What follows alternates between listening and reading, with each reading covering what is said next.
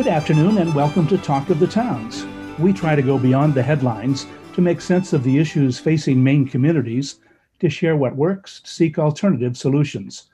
Talk of the Towns is aired on WERU Community Radio since 1993, dedicated to the proposition that everyone benefits when we share our knowledge, our experience, our concerns, and our perspectives.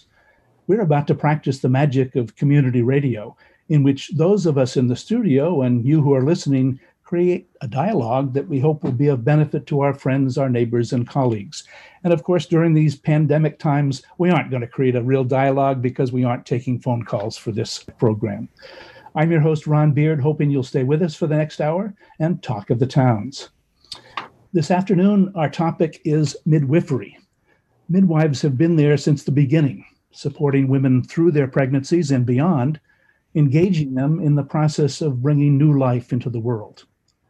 We missed National Midwifery Week back in October, so we're glad that nurse midwife Linda Robinson suggested that Talk of the Towns devote a program to the topic. Linda has assembled a group of her colleagues um, here uh, from Maine, and we're glad to welcome them this afternoon as we look briefly at the history of midwifery, its status in Maine, and some of the opportunities and challenges ahead. Today we have with us uh, Kathy Heffernan, um, she's a certified nurse midwife in Bridgton. Welcome to you, Kathy. Glad you could be with us. Hi, thank you. Um, I've already mentioned nurse uh, midwife Linda Robinson. She's also president of the Maine affiliate of the American College of Nurse Midwives. Uh, Kristen Haywood is here from Ellsworth. Um, she's the, a practice owner in the, the town of Ellsworth. Glad that you could be with us, Kristen. Thank you for having us. Angela Ripley, Ripley is from Augusta, and she serves on the faculty of the Maine Dartmouth Family Medicine Residency. We'll hear more about that from Angela in a moment. And Thank you for having me here. I'm so glad you could be here. And Nikisha Lindsay is a midwifery student in Bangor. She's from Georgetown University. I'm glad you could be here, Nikisha. Thank you for having me. Well, perhaps each of you could give a little bit more um, um, background on yourselves and how you came to be um, midwives. What was what? How did you answer that calling? Um, Kathy, can we start with you? Okay, well, that probably makes sense. I'm because I'm probably the oldest midwife here. I started back in 1977 when I was really trying to figure out what I wanted to do. I think I went transferred colleges three times, changed my major three times. Um, but finally, in one of my communication classes, classes, um, I heard a woman from Yale talk about the downfall of midwifery, um, coinciding with the rise of the AMA, the American Medical Association. So I knew nothing about midwifery, um, but for some reason this intrigued me. So for another class, I did a research project on midwifery, and I became very interested and enthralled with it. And I, um, all of a sudden, it was like a bell going off of this is what I want to do. So I started by apprenticing with a midwife out in Oregon, and I did that for a couple of years. And so I was back then a lay midwife or a home birth midwife, and I did that for 17 years. But then I um, went back to nursing school and midwifery school, um, became a certified nurse midwife. So I've um, worked in a variety of settings, including home, the birth center, and now hospitals. Great, great. And as, as all of us um, in this stage of life, we can look back and see kind of a straight line from where we started to where we are now. But back then, it wasn't a straight line. We couldn't we couldn't tell that future. Linda Robinson, um, talk a little bit about your um, origins and, and how your you came into the, the field of midwifery. Okay, thanks. I was very clear from a very young age that I wanted to be a nurse. I mean, I was always a caretaker and was, you know, really focused on that. Went right to nursing school right out of high school. And that was during the 70s. And when I was doing my obstetrics training in nursing, it was a time when birth was highly medicalized and I hated hospital birth. I mean, I just thought I am never going into this. I just couldn't stand the way women were treated and didn't want any part of it was focused on public health, went in the Peace Corps right after I graduated from nursing school and was in Malawi in Africa, which was a former British colony. And they had a very, the, their medical system was based on the British system. and there, all the nurses were midwives. They were very surprised that I wasn't a midwife as well as a nurse. And as I worked with these, they were mostly women at the time, I really saw what true midwifery care was and how much better women were treated under the care of midwives. I mean, they were incredible role models for me. I had my first child born there, and um, I just felt completely safe in their hands. Coming back to the States and having my children in this health, a couple more children in this healthcare system, I thought, no, I there is there's really borderline if not outright abuse that happens with women in our medical system and i was completely focused on forming my career into midwifery to address the healthcare needs of women. I have often said it wasn't it wasn't in Malawi that I decided I wanted to be a midwife. It's when I realized that's what I was. Mm, great, great. How about you, um, Kristen Haywood from Ellsworth?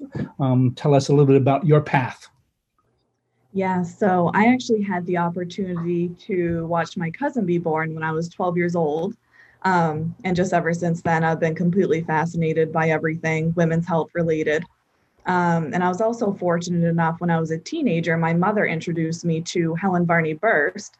She actually wrote the first textbook for midwives.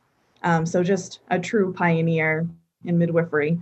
Um, so she introduced me to midwifery. Um, so I knew, you know, going into going into um, nursing school that that's that was my end goal. Um, and I just feel so fortunate that even to this day, Helen is in my life, just being my mentor.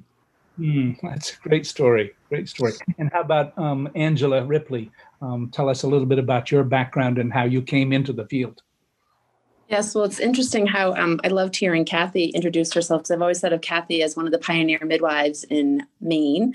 So interestingly, that um, kind of uh, lining up with her is, believe it or not, I was in nursing school and I wanted to be, I wanted to do trauma and be a nurse anesthetist. Um, when I graduated nursing school in 1994, I had the um, privilege of working at a small community hospital and was present at a woman's birth that to this day is vivid in my heart and in my in my memory of just watching in awe how she instinctively knew what to do where to birth her baby and i just felt like that was my calling to be a midwife um, it's been such an honor to attend births in my surrounding communities. Um, and then now, you know, I've been practicing. This is my 20th year as a as a midwife. Um, now feeling like I have the calling to. It's time to spread some of that experience and knowledge um, onto providers who are going to be taking care of our future.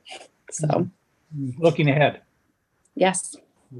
And um, tell us a little bit about your path um, to get to the point where you're a student um, uh, of midwifery. So I have been a registered nurse for 13, almost 13 years now. I grew up in a rural um, region of Jamaica where I was inspired to become a midwife or a nurse, venturing on the, you know, the journey of becoming a midwife. After watching this community midwife going to care, coming to care for women in our communities, in our community. And she was always neat, well put together, and her passion, the passion that she had for caring for patients was um, inspiring. So I knew in my heart that I wanted to be like her when I grew up. So right out of, high school, I went into nursing school, and um, I did a certificate course in Jamaica in midwifery. And that even deepened my love more for women's health. And even though I didn't get to practice in the area, you know, it has always been my desire to um, venture on the journey of becoming a midwife. So I relocated to the United States and I realized that med-surg didn't, you know, appeal to me anymore. So I applied to Georgetown University and um, I'm in my final semester of becoming a midwife. And that's where I'm at right now to be like these awesome ladies on the panel. I, I think you're going to make it. yeah, I can tell. Well, um, again, I, people have probably um, listeners will have a sense of what midwifery is, but perhaps someone could give a, a brief description of the history of midwifery um, from kind of those earliest days when it was women assisting other women, but um, it became um, more of a profession. Um, Linda, can you get us started, and then other people can chime in? Yeah, you know, midwifery has been around from the beginning of time, okay, from the beginning of humanity. And it has, um, it exists in every culture.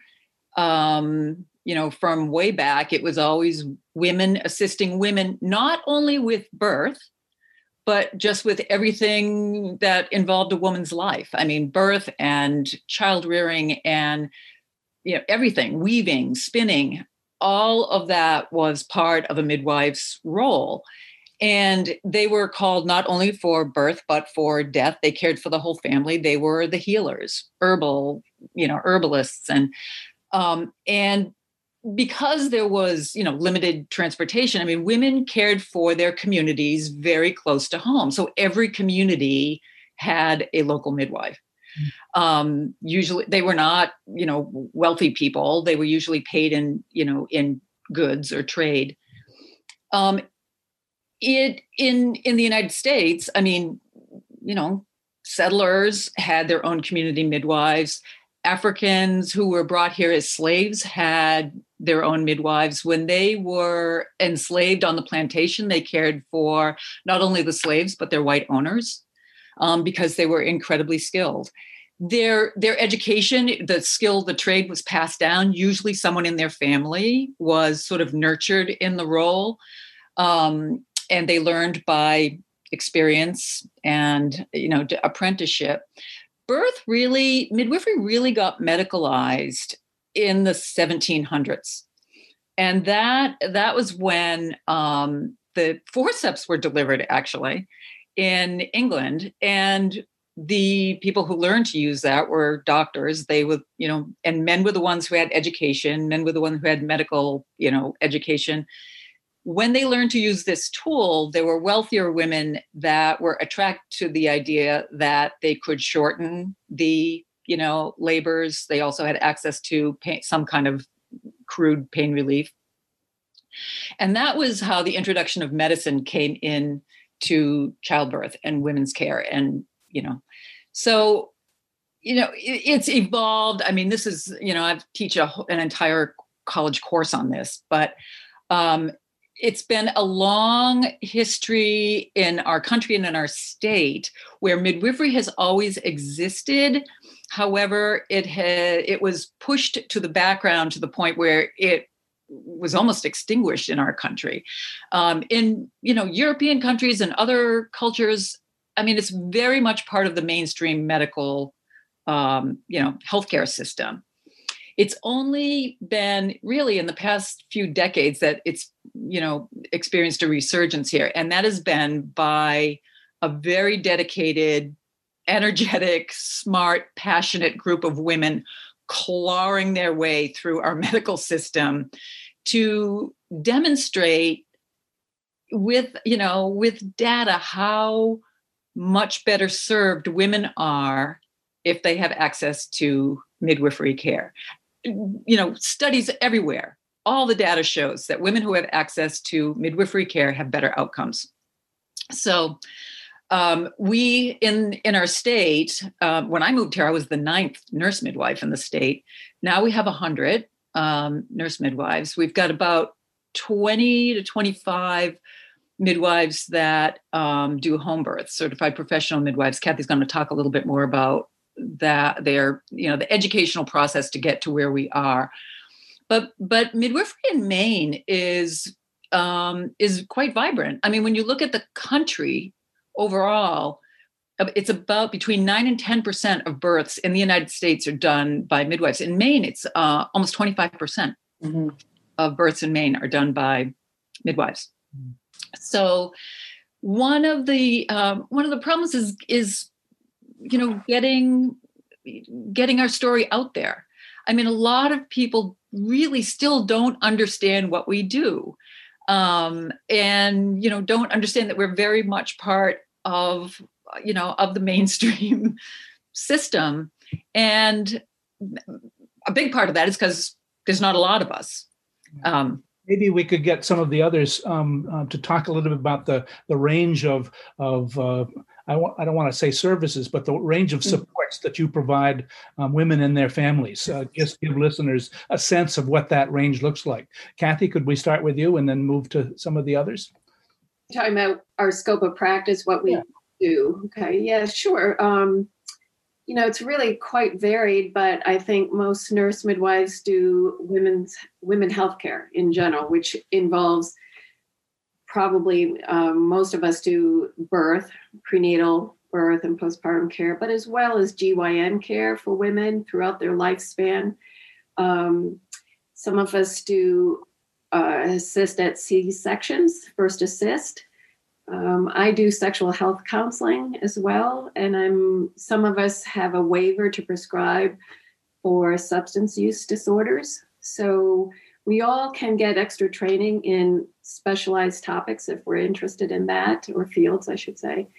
Um, How about you, Angela? Um, what would you add to that in terms of the kinds of support that you give to women and their families?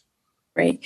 I think that you know um, the point is is that I think that when um, you know anybody who doesn't really know who we are and what we do they think you know a midwife well she just delivers babies. And oh there's so much more to that. Um, i know that you know we talk about that what we do is way beyond pregnancy. I always like to start out with saying you know the definition of midwife means with with women with women. And so um you know that we take care of women through their lifespan.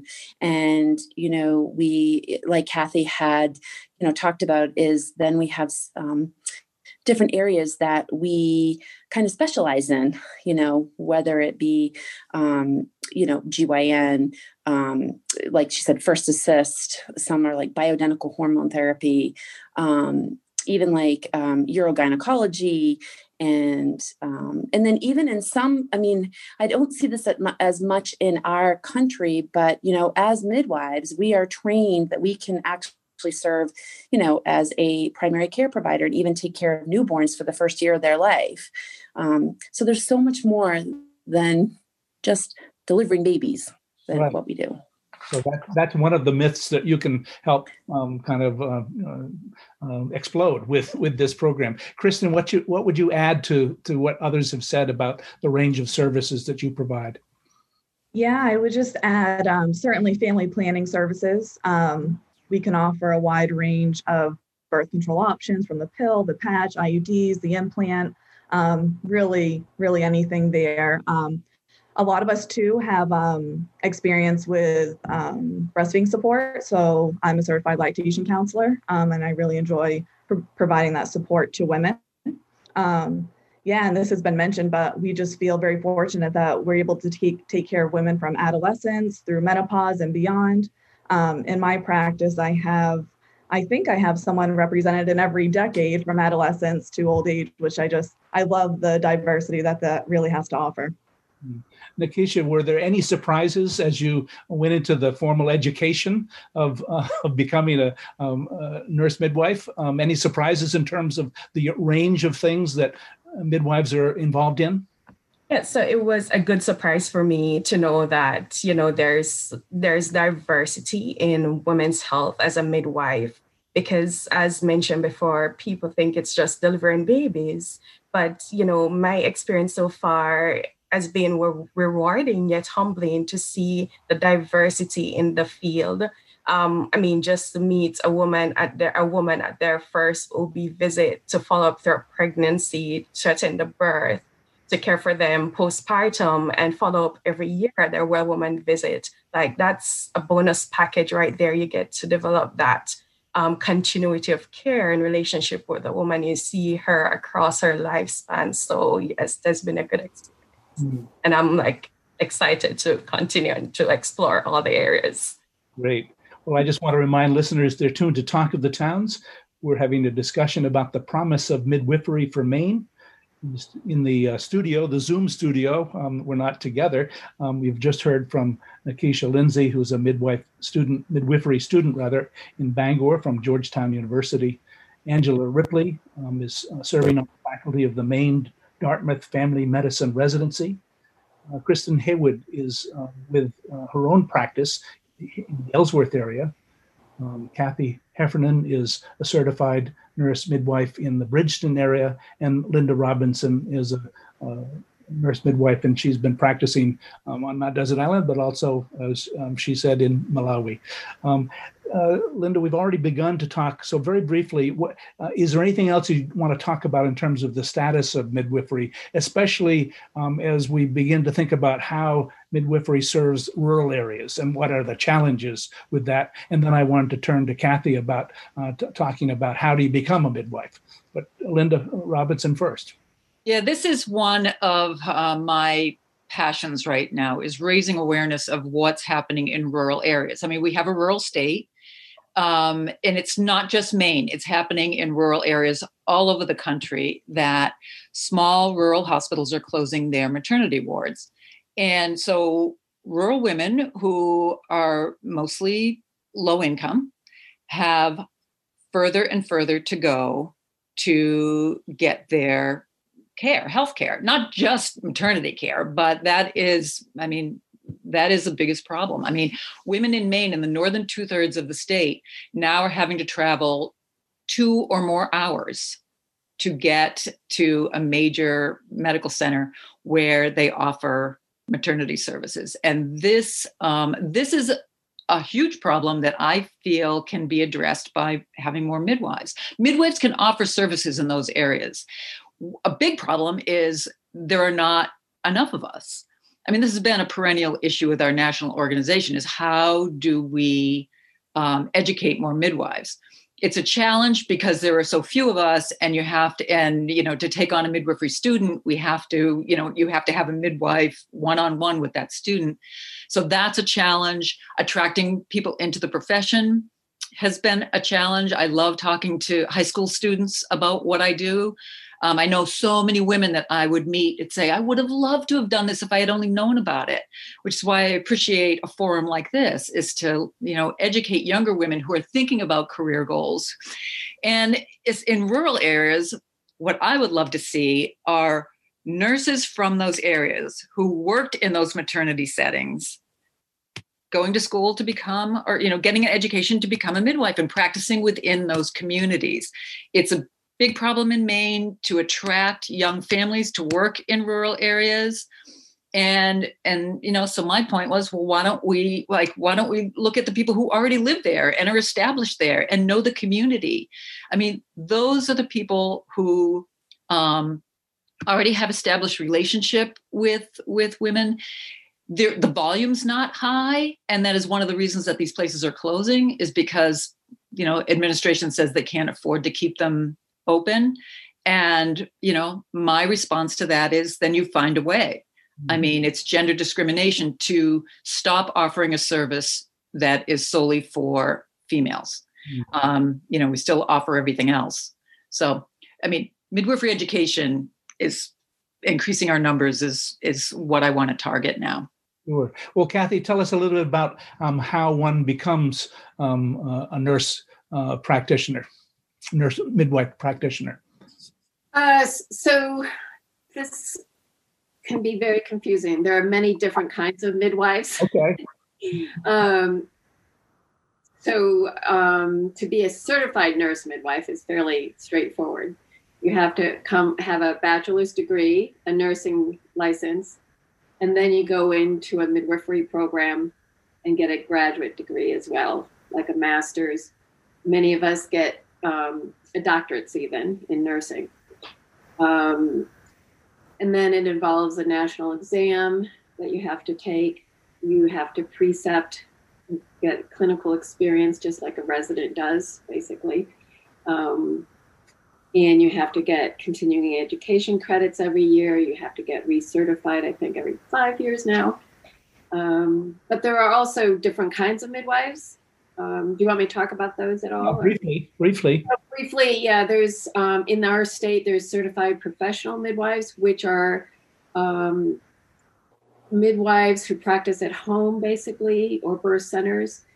They um, don't have to have a college degree, but they either um, have to um, be evaluated on their clinical experience and their skills, or they go through a school, a three-year school program, and also get uh, have to pass an exam through their own board. Um, they cannot prescribe right now, um, and they can mostly yeah, they cannot practice in the hospitals, except I think in a few Western states. Um, and then there's also certified midwives, which are accredited by our organization as well, but they have a non um, nursing degree. Okay. So many, many different paths, it seemed to me, um, so that um, no matter where you start, it, it, it, feels like there's a, is a maze to work through. But you know, there's there's also um, somebody's described that path, so they can tell you how to get to where you want to go. So um, one of the the, the um, possibilities is is at the end of that path um, you establish um, an independent private practice. Um, and kristen haywood maybe you could describe why you decided to go in that route and what were some of the challenges and what do you like about it? Sure. So um, i feel very fortunate to live in a state where midwives have independent practice. Um, so what that means is that we can practice completely independently from other healthcare providers um, we also have prescriptive authority, meaning that we can prescribe medications. So this actually led me to open my own independent um, private practice six months ago, which has been definitely one of the hardest things I've ever done, but also the most rewarding. Um, in a lot of midwifery schools and even medical schools, you don't get a lot of education on healthcare as a business or things such as health insurance credentialing, contracting, and when you're an employed midwife, um, there's a lot of people around you supporting you to to do those things, to help you through them, even do them for you. Um, and you're just primarily focused on the patient care. But in my practice, um, I chose to do everything. So I check patients in, I do blood pressures, I do my billing, the prescribing, the diagnosing, the checking out. The, I do everything, um, which really was really hard at first and overwhelming. But I have come to absolutely love it um, it's meant that I haven't, I don't have to see, I don't have to pack my schedule and see 20 or 30 patients in a day um, because I don't have anyone on payroll. I can keep my overhead very low. And that gives me the luxury to spend, my appointments are an hour long. Um, not every appointment takes that long, but it's really nice to have that time if we need it. Um, it makes me feel like I'm giving really good care, and hopefully the woman leaves feeling like she received good care that wasn't rushed. Um, but yeah, it's been a very it's been a really interesting and exciting experience. Mm. And it's it, it seems like that as you establish relationships with the women um, in your practice, um, then you will follow them um, longer than just a pregnancy and, and a birth. Yes, that's actually a really good question. Right now, I'm actually only offering women's health care right now because I've got a baby myself at home. Um, but I'm hoping eventually to expand that to full scope midwifery. Um, and it would be really up checked off all the boxes. It would really be fairly simply to simple to implement that. But yeah, right now it's just women's health, and I see women of all ages, which I love. Angela, maybe you could kind of chime in um, about um, how um, midwives are incorporated into family practice residencies, and, and say a little bit more about your your faculty role um, as well. Yeah. Absolutely. Um, so I think you know one thing. I just I'm going to spin off of what Linda talked about, like um, about educating about what midwives do and getting midwives educated. Um, but I really feel like getting more midwives is that we need to educate um, people in the healthcare system, so administration and um, you know other healthcare providers. And in this kind of case, I've done a lot of education, doing a lot of education in a family um, you know a family practice. Um, and so letting them know that you know this is a this is a great thing for not only healthcare but you know for even the business of women's health um, to have us incorporated. Um, i think that you know with i you know i think that this is i'm the first one in this family medicine um, residency to the first midwife to be involved in this family medicine residency. I'm very honored by that. I mean, we as the midwives at um, Maine General Medical Center, we all of us have always taught, you know, the the residents, you know, on labor and delivery, which they've been very um, grateful for. Um, but I think that now I'm being I'm I'm having a strong role in you know developing guidelines and um, and um, education. You know, doing education with these residents not only just in labor and delivery, but from the from the get go, and showing how we can enter. You know, we can kind of weave in with each other, involving primary care as well as um, you know as well as where the midwife comes in as far as obstetrics or just specializing in women's health. Um, i was actually you know my my first experiences as an ob nurse was i was taught by family practitioners. Um, and so i feel like okay now my roles are reversed and i'm getting to kind of incorporate you know okay i'm the midwife teaching the you know the family practice residents, which again, like I mentioned before, that's our future. That's who's going to be taking care of our children and our grandchildren and our great grandchildren. And um, I want to be sure that we give them the education to support that. So. And, and you have a particular role um, on the faculty with the, what you've said is the Maine Dartmouth Family Resident Medicine Residency. Could you describe that a little bit? Sure. So my role currently is again, like I mentioned, I'm um, I'm heading up the pregnancy management guidelines, but also I'm working in the clinic with the family practice residents. But then, as well as every other week, I actually go on the labor and delivery unit, and I'm not you know unless i have a unless i have a um, a woman of my in my own practice that's um, up there in labor. Um, I'm sitting side by side with those residents every other week, three days a week, you know, so that I'm actually like step by step doing triages with them and I'm doing um, teaching them documentation and teaching them OB topics. So, um, you know, I have this, this is again just a brand new role for them. And so far I've been there 10 months and in this role and I've gotten excellent feedback and we're all, we're already seeing a difference. And Nikisha, any particular challenges? Um, I think as we um, talked ahead of the, the program, um, you, you've looked to find preceptors and also um, uh, meeting some of the requirements um, um, as a student. What are some of those challenges for you? Finding a preceptor initially was hard because being new to Maine at the time, not knowing many persons in the field was difficult. But Georgetown University has this awesome program where they find a preceptor for you. Um, so I worked with them and ref- made reference, you know, network with coworkers, managers, and approach um, preceptors, possible or prospective preceptors. And once there was a preceptor, was a midwife who was available and willing to precept, then it was all set in stones, kind of. Um, and uh, the one of the advantage is finding a securing a preceptor is that um, I think it was Linda who mentioned before, like the focus is only on you as the student, helping you to complete your clinical requirements. So there's no competing with other students to meet your clinical requirements, basically. Um, another plus to it is seeing, as Kristen mentioned, you know, um, Maine being an independent um, practice state, seeing the midwives practice independently and collaborating or cons- consulting with other members of the team, it's amazing to see that you have that ability to independently manage your patient care and consulting if you need to.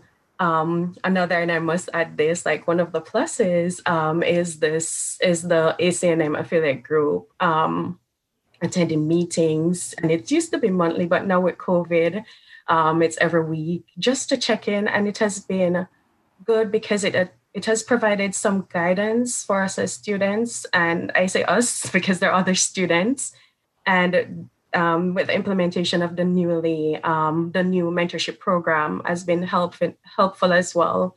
Is it's helpful to hear from the midwives or experts in the field to give you who have a wealth of knowledge to provide tips and support um, as we embark on this journey.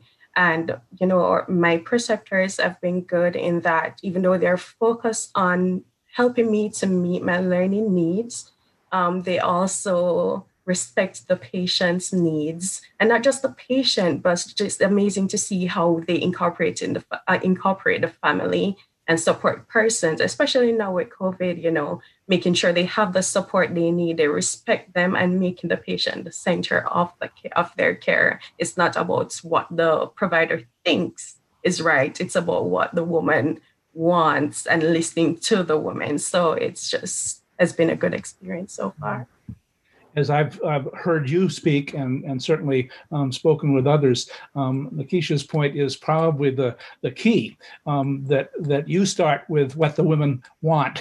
and um, you're trying to get to that understanding of what they want and what they need, and then help them um, assemble those resources and, and move through, um, in, in this particular case, the process of, of pregnancy and birth. so step back a little bit from from the conversation we've had so far and look at some of the challenges ahead in the state of Maine. Um, Linda's mentioned the rural nature of the state, um, the fact that hospitals are closing their um, some of their um, services.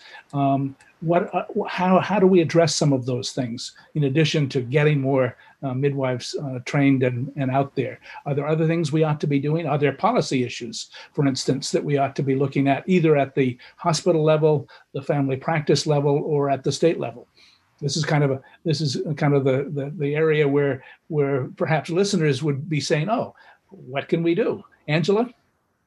Well, I think I spun off a little bit from that. And I think, I mean, and there's several articles out there about how incorporating midwifery care, but, you know, um, into practices is definitely a, you know, a huge benefit. But I think, you know, um, you know, getting out there and educating, you know, again, I think that like especially starting here with this show and listeners hearing and being like, wow, that's what midwives do. And that they get out there and spread the word and be like, you know what, you have a right to midwifery care.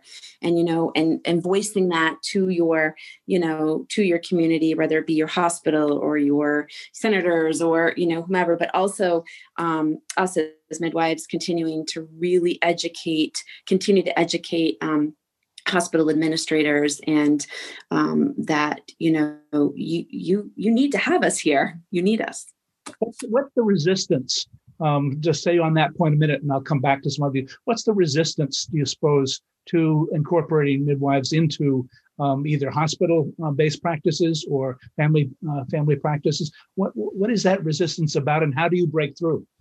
Any any, any hands up for for that? no. Well, I, you know, I think that some of it has to do with, um, again, that a lot of some, depending on how, old you know, how how long has that administration team been here that feels like okay we need only obgyns you know and not understanding the role of what a midwife does and all that we can do. There are several times i mean like a, a good percentage of the time that the women that are coming to us as for their midwifery care especially when we talk about in um, intrapartum care labor and delivery they never see the face of the obgyn you know we're trained to take care of women not only during the normal things but things like emergencies that can that can happen. And so i think that there may be some resistance that's where i feel like some resistance comes from is that feeling like you know you need you need you need to understand what we do as midwives.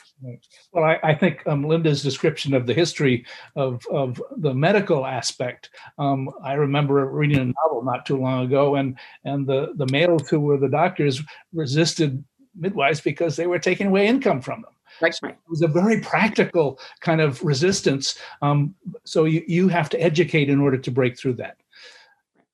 Uh, Linda, go ahead. Yeah.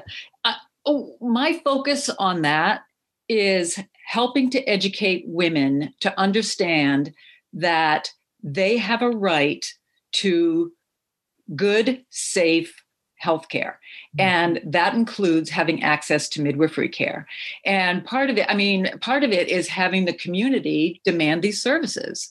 And so, and that's how that's been my focus in rural Maine. It's like, you know, women in that, in many of those situations don't, they're willing to take whatever they can get And so, really helping to edu- educate women from a young age to grow up understanding that this is not a privilege, it is a human right, and you have the right to this kind of care. And if there's a community demand for it, um, you know, we have more of a there's, there's more of a uh, you know energy to to have administrators see that it is beneficial for the community and ultimately, you know, financially advantageous for the community as well. Well, it seems like it delivers healthcare where it needs to be delivered. That's the that's the bottom line. Right. Kathy, Kathy what would you add to this conversation? I think I was just going to say it is about money, really. Uh, when mm-hmm. I started um, in Maine, I think there was one midwife in one hospital, you know, and now Maine is actually pretty good. There's hosp- uh, there's a midwife in most hospitals, I think. I can't give you the number exactly, but it's grown considerably. And I think it's really because of consumer demand, which is about money. You know, mm-hmm. Hospitals otherwise would probably just say, well, we have OBGYNs. Why do we need anybody else? But consumers want us for the most part. Um, mm-hmm. And that has helped make it grow. And so the more we can educate women about what we offer, the more that will grow. I think, um, you know, the other issue is insurance, which is really hard in our country. You know, MaineCare pays very little, and women, um, a lot of women are MaineCare in rural Maine. Um, so it's it's um, that's the so other. that's a policy. That's a policy barrier. We need to help um, um, people understand that those kind of, that that kind of insurance is limiting the ability for women to get the care um, that they want. I'm just remind listeners um, this wonderful conversation about the promise of midwifery in Maine um, here on Talk of the Towns. You've just heard from uh, Kathy Heffernan, who is a certified nurse midwife in the Bridgton area. Linda Robinson is with us. Um, she's president of the Maine affiliation affiliate of the Maine American College of Nurse Midwives. Kristen Haywood is in Ellsworth, and she is um, owner of her own practice, midwifery practice. Angela Ripley from Augusta um, is um, serving on the faculty of the Maine Department of, uh, excuse me, Maine Dart- Dartmouth Family medicine residency. I'll slow down and get it right. And Lindsay is here. Um, she's a student from Georgetown University, um, developing her uh, training um, in Bangor um, as we were about 15 uh, minutes away from um, the end of the program. So, what else do we need to talk about um, before we before we begin to wrap up?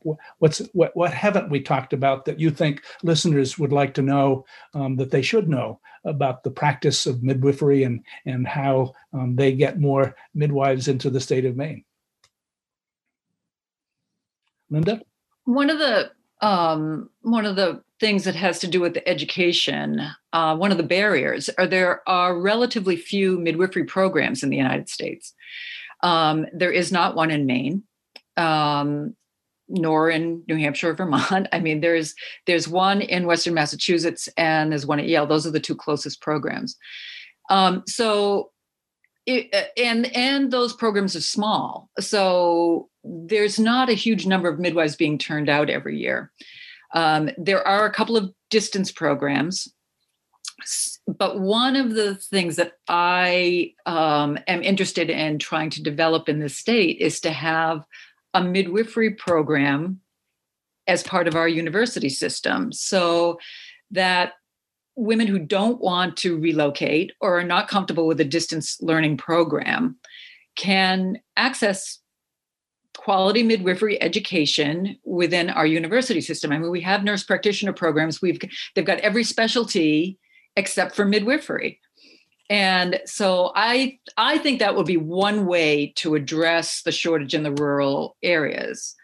Um, so that's something that I'm interested in working on. Others to add to that, Kathy Heffernan?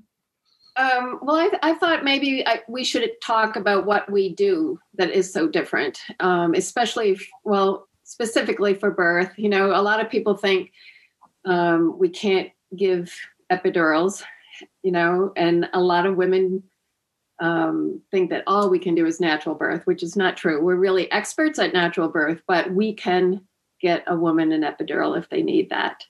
Um, but other than that, I think our philosophy, um, as Angela um, sort of alluded to, is you know that we listen to women. Um, we try to empower women. We try to um, reduce their fear around birth and, and encourage them that they have the power and ability and that birth is normal and they can do this. You know, there's a lot of fear now in our culture around birth, and we try to change that up a little bit. And the statistics have proven that midwifery care reduces C sections, I think, by um, 30% nationally in first time moms, which is huge. And that reduces cost to the hospital as well. So those are some of the, I think, philosophical and our approach to birth that is maybe a little different from. What would some of the rest of you add to that? That kind of the quality of, of the interaction, um, the quality of the trust that you build up um, mm-hmm. with um, your your patients. Is that different? Um, and and how do you promote that? Go ahead, Angela. So, you know, what I, a little analogy I give when someone will ask me, what's the difference between, you know, a midwife between other disciplines, whether it be um, an OBGYN or, um, you know, family practitioner or, you know, what, although I said I'm giving education with a family practice who's having more of a midwifery approach to their care for women. But as I like to say, is that think of us as your sister versus your parent, meaning that, you know, think about as your sister, if you're sitting here to having a dialogue with your sister and you're talking about, well, I have this is the information and I have this is an option, I have this is an option, I have this is an option. Um, and then ultimately, whatever you decide, your sister's going to most of the time going to support you. And that's what i like to say is that we're here to support women. We're here to give them the information to make a good informed decision that they want to do and then we support them in that. Um, I, you know, definitely a spinoff from, you know, from what Kathy's saying. You know, when I think about, especially here, even right at Maine General, all the um, programs and things for women that have been incorporated into Maine General have been headed up by midwives bringing nitrous oxide, um, water births, which actually is on hold right now throughout our state given COVID, but water births, um, spinning babies, um, you know, so all of these are things that have been, these are services that we as midwives have brought and made available for women. So Kristen or Linda, would you like to add to the conversation about um, what's kind of the what's what's special about that relationship, Kristen? I think that just as, mid, as midwives, we are excellent at listening to women, um, taking the time with women, and also we touched on this a little bit, but just shared decision making. So what that means is, you know, I will give you the evidence, but ultimately it's her body, her choice, and you know, I will support whatever decision that she makes. And how, how would you approach that question of, of what's different or special about that relationship? I, for me, it's how well we know the women we care for. And the more, A, the more trust you have, the more you, you develop a relationship and the more trust you have between each other, um, the smoother the course of any kind of treatment goes. Um, if if I've had patients that would say, you know, I, I, feel like I'm coming to visit my friend instead of coming to a, you know, a medical appointment. And that's really important. I mean, if you truly are interested and care, then um, they're not worried about calling you if there's a problem. They know they'll be treated respectfully. I mean, a lot of women, especially women with, you know, that suffer from pro- poverty or any kind of addiction issues, if they feel they're going to be judged, then that is going to affect their access to care and how they how they look for care. If they feel like you truly have their best interests at heart and respect them and are offering them compassionate, respectful care with dignity, it improves outcomes all the way around um, and you know kristen in her own practice i mean having having you know the time to spend with women and you know let them bring up whatever issues come up makes a huge difference in outcomes. It does. And it and it's very cost effective. You know you're not using technology. You're just like listening and caring. You know as i said that to my you know to, to my midwifery students when i'm teaching i'm like dignity is free respect is free those things you know go a long way in um in reducing you know problems and complications mm. i hear you say um but that you you listen but you then advocate for um, the folks that you're working with. Um, you you make sure they're getting what they say they want, um, and and in that way, that advocate role, um, you have to be trusted to to play that role. Yeah. Yeah. Yeah. What else would we add to the conversation before we begin to to wrap up? Um, I mean, I would add, coming from a student perspective, um, I've seen where, you know, being in clinicals and as Kathy mentioned, our C-section rate in the US is 30%, and a woman woman being in labor and having to end up doing a C-section, a cesarean section. And just the fact that the midwife is certified to first assist, she's not just handing off the patient to an obstetrician, you know, she's able to continue the care by scrubbing in, being a part of that experience for the woman.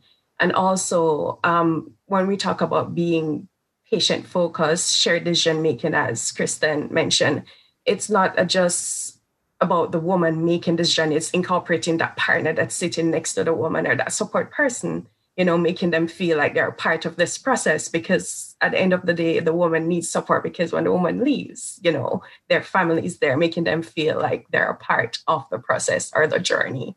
So. Mm, mm.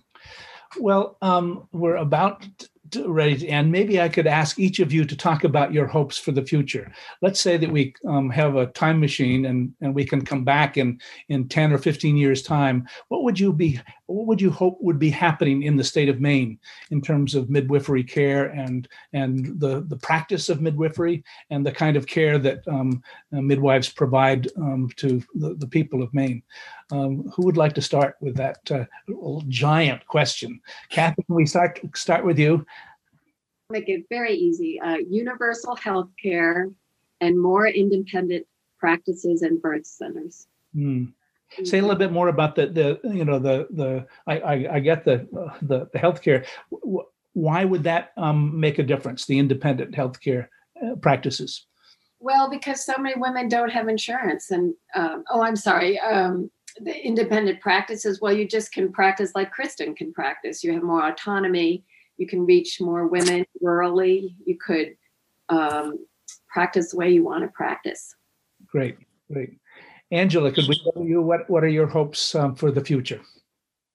Well, my hopes, and I'm going to just refer to my specific role now um, um, as a faculty in a residency program, is that, you know, my ultimate goal is that there is a full time, full scope um, uh, group of midwives that are interweaved amongst the um, the residents. So, something as I said, I don't want to. I don't want to be the only one forever. I want there to be, you know, I want there to be a group of us, and that they're here full time, twenty four seven.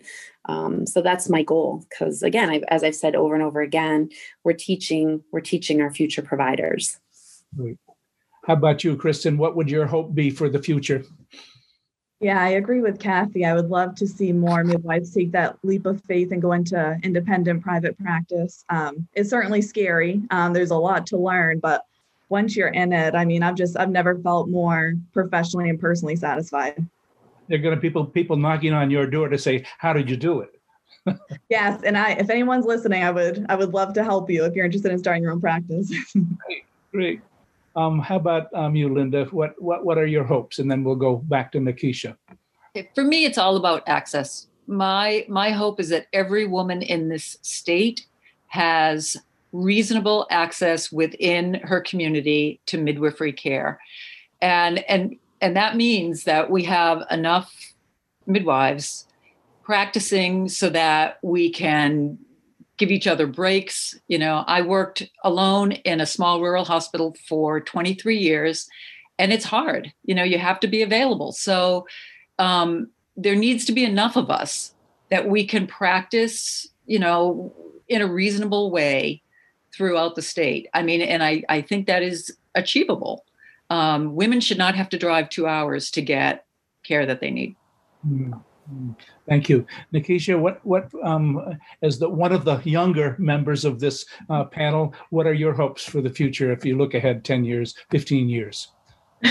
well, my main hope is in line with what Linda says. You know, making more jobs available for us as new midwives, and not just jobs, because most of the jobs they're advertised for experienced midwives, but make it available so that we can be integrated or you know have that smooth transition in becoming experienced um, providers um, so that we can provide access to access of care for women who need it so they don't have to travel far. You know i think that's my biggest hope. And where where would you personally like to kind of um, be practicing? In, right here in maine? Oh that's great. That's great you're, you're part of that new wave of, of serving Maine people.